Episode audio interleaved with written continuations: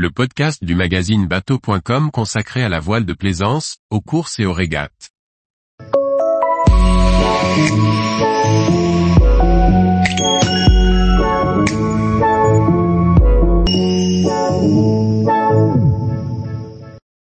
Comprendre le fonctionnement d'une grand voile.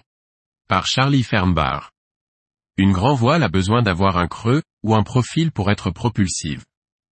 Cette forme est déterminée dès sa conception et doit être adaptée au vent pour bien naviguer. Euh, si une voile était parfaitement plate, elle ne serait pas propulsive. Pour créer un plan porteur efficace, il faut lui donner une cambrure, du volume. C'est ce qu'on appelle le creux de la voile. Le fonctionnement est similaire à une aile d'avion. En abaissant les volets arrière, le pilote modifie le volume du profil de l'aile pour le décollage de l'avion.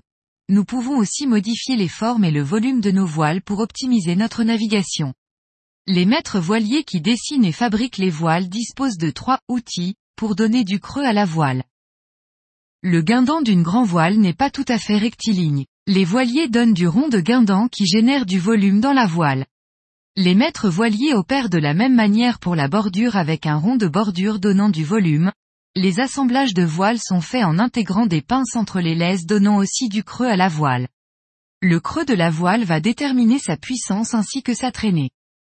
Quand le vent se renforce, la voile se déforme puisqu'elle n'est que du tissu. Le creux s'éloigne alors du mât, ne permettant pas de bien remonter au vent et fait gîter le bateau. Avec un vent léger, on va creuser la grand voile. En créant plus de puissance, on pourra faire décoller notre voilier. Par vent médium, on va d'abord chercher à diminuer la traînée pour accélérer.